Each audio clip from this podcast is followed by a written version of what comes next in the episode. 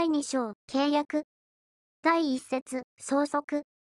第1項、契約の成立。契約の締結及び内容の自由。第521条、何人も、法令に、特別の定めがある場合を除き、契約をするかどうかを自由に決定することができる。2、契約の当事者は、法令の制限内において、契約の内容を自由に決定することができる。契約の成立と方式。第522条、契約は、契約の内容を示して、その締結を申し入れる意思表示、以下、申し込みという。に対して、相手方が承諾をしたときに成立する。2、契約の成立には、法令に特別の定めがある場合を除き、書面の作成その他の方式を具備することを要しない。承諾の期間の定めのある申し込み。第523条、承諾の期間を定めてした申し込みは、撤回することができない。ただし、申し込み者が撤回をする権利を留保したときは、この限りでない。2、申し込み者が、前項の申し込みに対して、同項の期間内に、承諾の通知を受けなかったときは、その申し込みは、その効力を失う。遅延した承諾の効力。第524条、申し込み者は、遅延した承諾を、新たな申し込みとみなすことができる。承諾の期間の定めのない申し込み。第525条、承諾の期間を定めないでした申し込みは、申し込み者が、承諾の通知を受けるのに、相当な期間を経過するまでは、撤回することができない。ただし、申し込み者が撤回をする権利を留保したときは、この限りでない。2、対話者に対してした前項の申し込みは、同項の規定にかかわらず、その対話が継続している間は、いつでも撤回することができる。3、対話者に対してした第1項の申し込みに対して対話が継続している間に、申し込み者が承諾の通知を受けなかったときは、その申し込みは、その効力を失う。ただし、申し込み者が対話の終了後も、その申し込みが効力を失わない旨を表示したときは、この限りでない。申し込み者の死亡等。第526条、申し込み者が、申し込みの通知を発した後に死亡し、意思能力を有しない状況にあるものとなり、または、行為能力の制限を受けた場合において、申し込み者が、その事実が生じたとすれば、その申し込みは、効力を有しない旨の意思を表示していたとき、または、その相手方が、承諾の通知を発するまでに、その事実が生じたことを知ったときは、その申し込みは、その効力を有しない。承諾の通知を必要としない場合における契約の成立時期。第527条、申し込み者の意思表示または、取引上の慣習により、承諾の通知を必要としない場合には、契約は、承諾の意思表示と認めるべき事実があったときに成立する。申し込みに変更を加えた承諾。第528条、承諾者が、申し込みに条件を付し、その他変更を加えて、これを承諾したときは、その申し込みの拒絶とともに、新たな申し込みをしたものとみなす。検証広告。第529条、ある行為をした者に、一定の報酬を与える旨を広告した者、以下、検証広告者という。は、その行為をした者が、その広告を知っていたかどうかにかかわらず、その者に対して、その報酬を与える義務を負う。指定した行為をする期間の定めのある検証広告。第529条の2、検証広告者は、その指定した行為をする期間を定めてした広告を撤回することができない。ただし、その広告において撤回をする権利を留保したときは、この限りでない。2、前項の広告は、その期間内に指定した行為を完了するものがないときは、その効力を失う。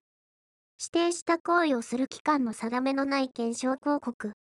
第529条の3、検証広告者は、その指定した行為を完了するものがない間は、その指定した行為をする期間を定めないでした広告を撤回することができる。ただし、その広告中に撤回をしない旨を表示したときは、この限りでない。検証広告の撤回の方法。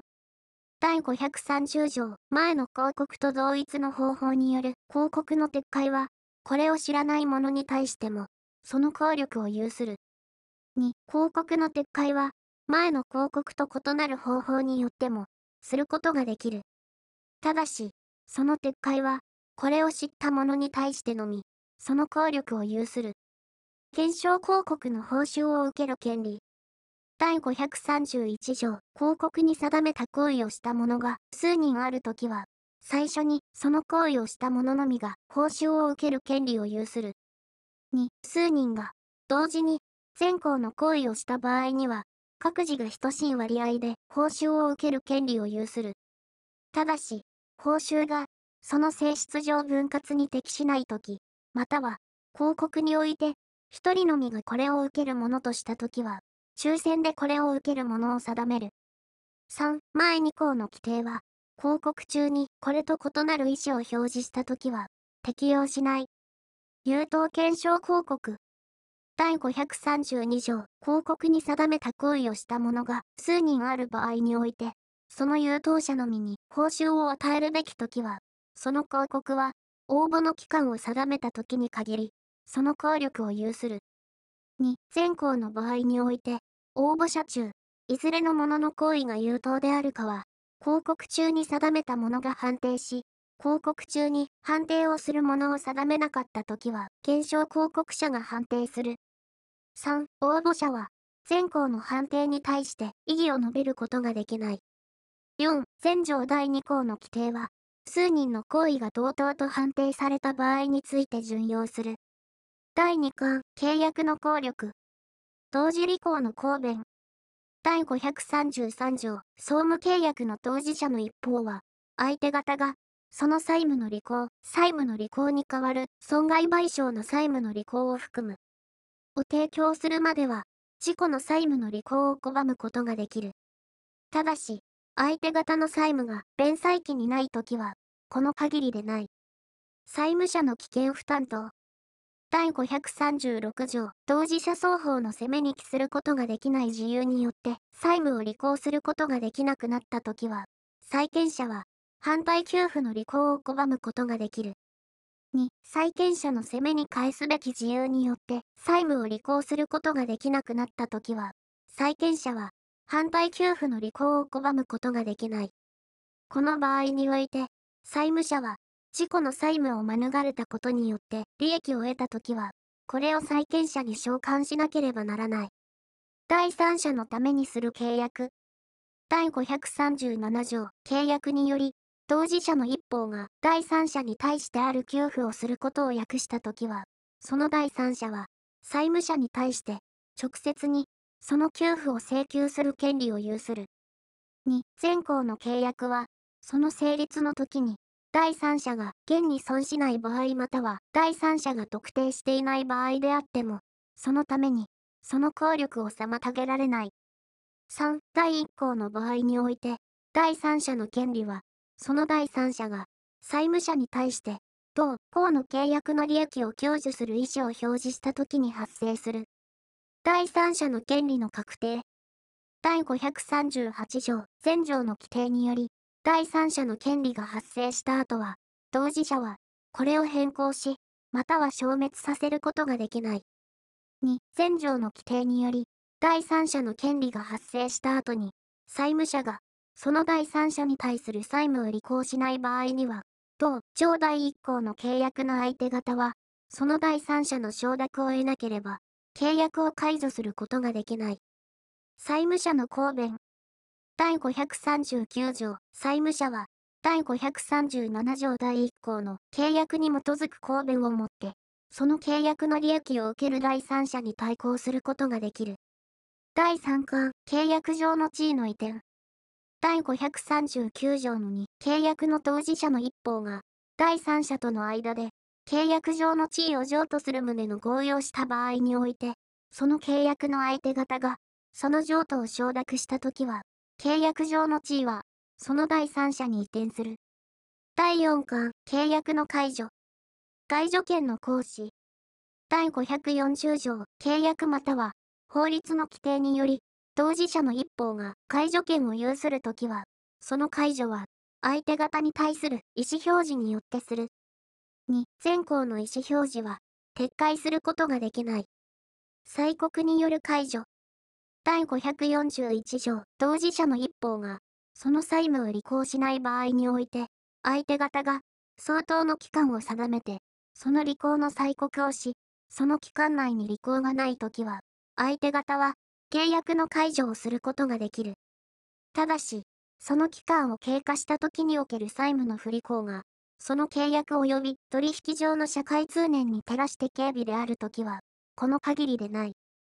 催告によらない解除。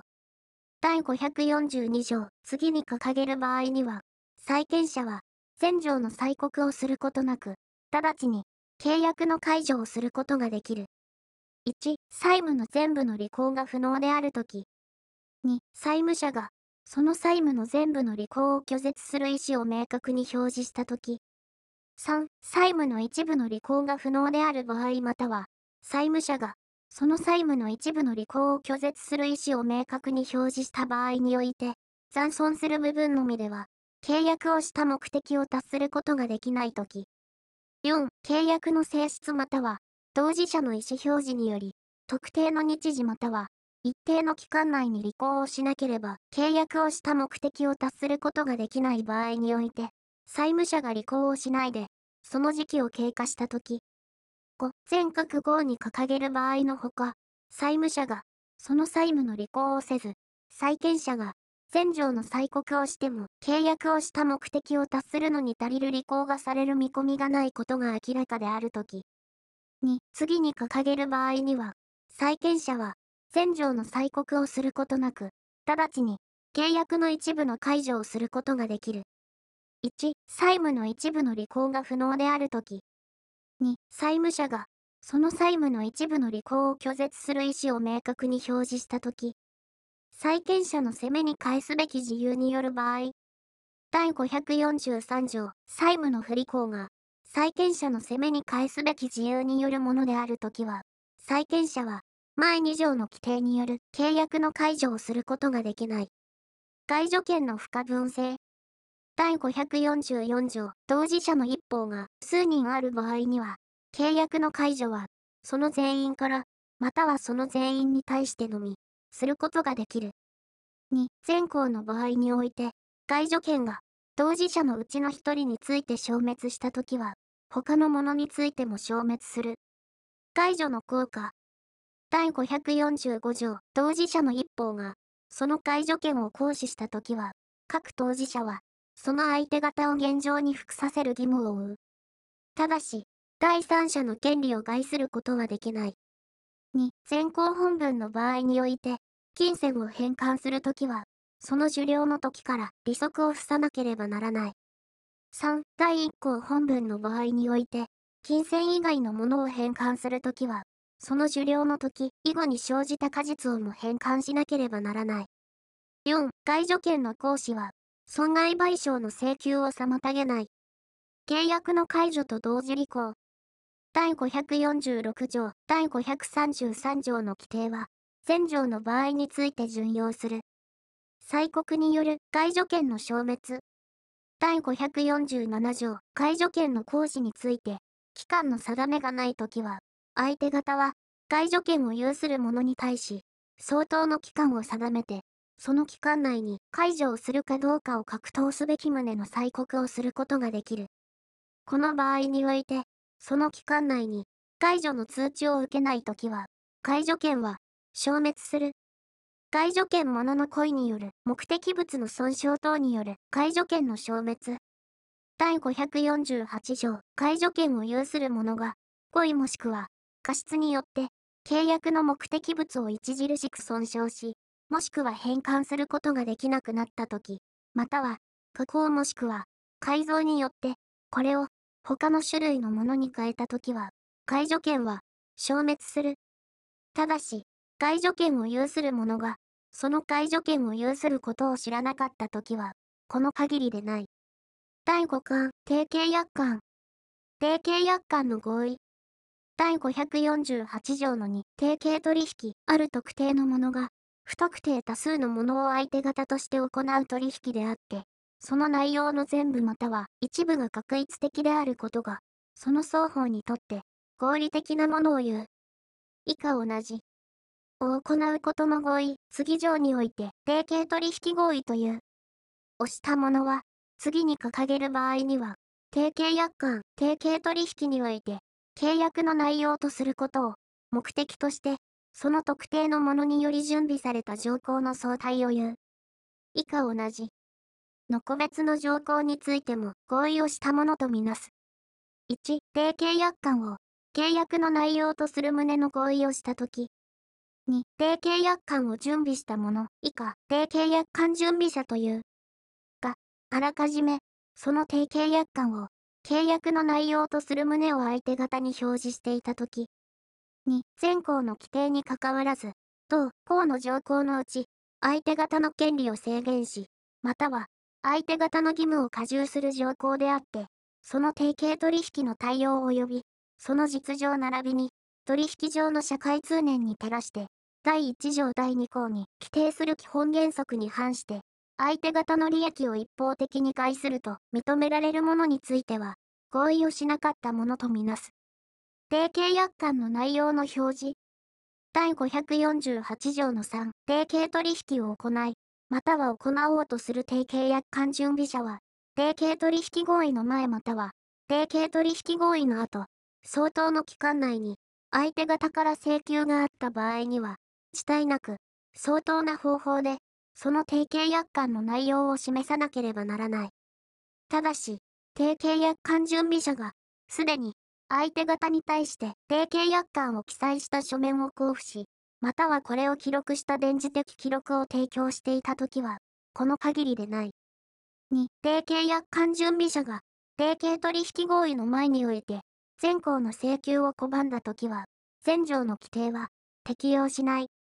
ただし、一時的な通信障害が発生した場合、その他正当な自由がある場合は、この限りでない。定型約款の変更。第548条の4、定型約款準備者は、次に掲げる場合には、定型約款の変更をすることにより、変更後の定型約款の条項について合意があったものとみなし、個別に、相手方と合意をすることなく、契約の内容を変更することができる。1、定型約款の変更が、相手方の一般の利益に適合するとき。2、定型約款の変更が、契約をした目的に反せず、かつ、変更の必要性、変更後の内容の相当性、この条の規定により、定型約款の変更をすることがある旨の定めの有無及び、その内容その他の変更にかかる事情に照らして合理的なものであるとき。2、定型約款準備者は、前項の規定による定型約款の変更をするときは、その効力発生時期を定め、かつ、定型約款を変更する旨及び、変更後の定型約款の内容並びに、その効力発生時期を、インターネットの利用その他の適切な方法により周知しなければならない。3、第1項第2号の規定による定型約款の変更は、前項の効力発生時期が到来するまでに、同項の規定による周知をしなければ、その効力を生じない。4、第548条の2第2項の規定は、第1項の規定による定型約款の変更については、適用しない。第2節、贈与。第549条、贈与は、当事者の一方がある財産を、無償で相手方に与える意思を表示し、相手方が受諾をすることによって、その効力を生ずる。書面によらない贈与の解除。第550条、書面によらない贈与は、各当事者が解除をすることができる。ただし、履行の終わった部分については、この限りでない。贈与者の引き渡し義務等。第551条、贈与者は、贈与の目的であるものまたは、権利を、贈与の目的として特定した時の状態で引き渡し、または移転することを訳したものと推定する。2、負担付け贈与については、贈与者は、その負担の限度において、売り主と同じく、担保の責任を負う。定期贈与。第552条、定期の給付を目的とする贈与は、贈与者または、受贈者の死亡によって、その効力を失う。負担付け贈与。第553条負担付贈与については、この節に定めるもののほか、その性質に反しない限り、総務契約に関する規定を準用する。死因贈与。第554条贈与者の死亡によって効力を生ずる贈与については、その性質に反しない限り、遺贈に関する規定を準用する。以上、契約、贈与、キリタンでした。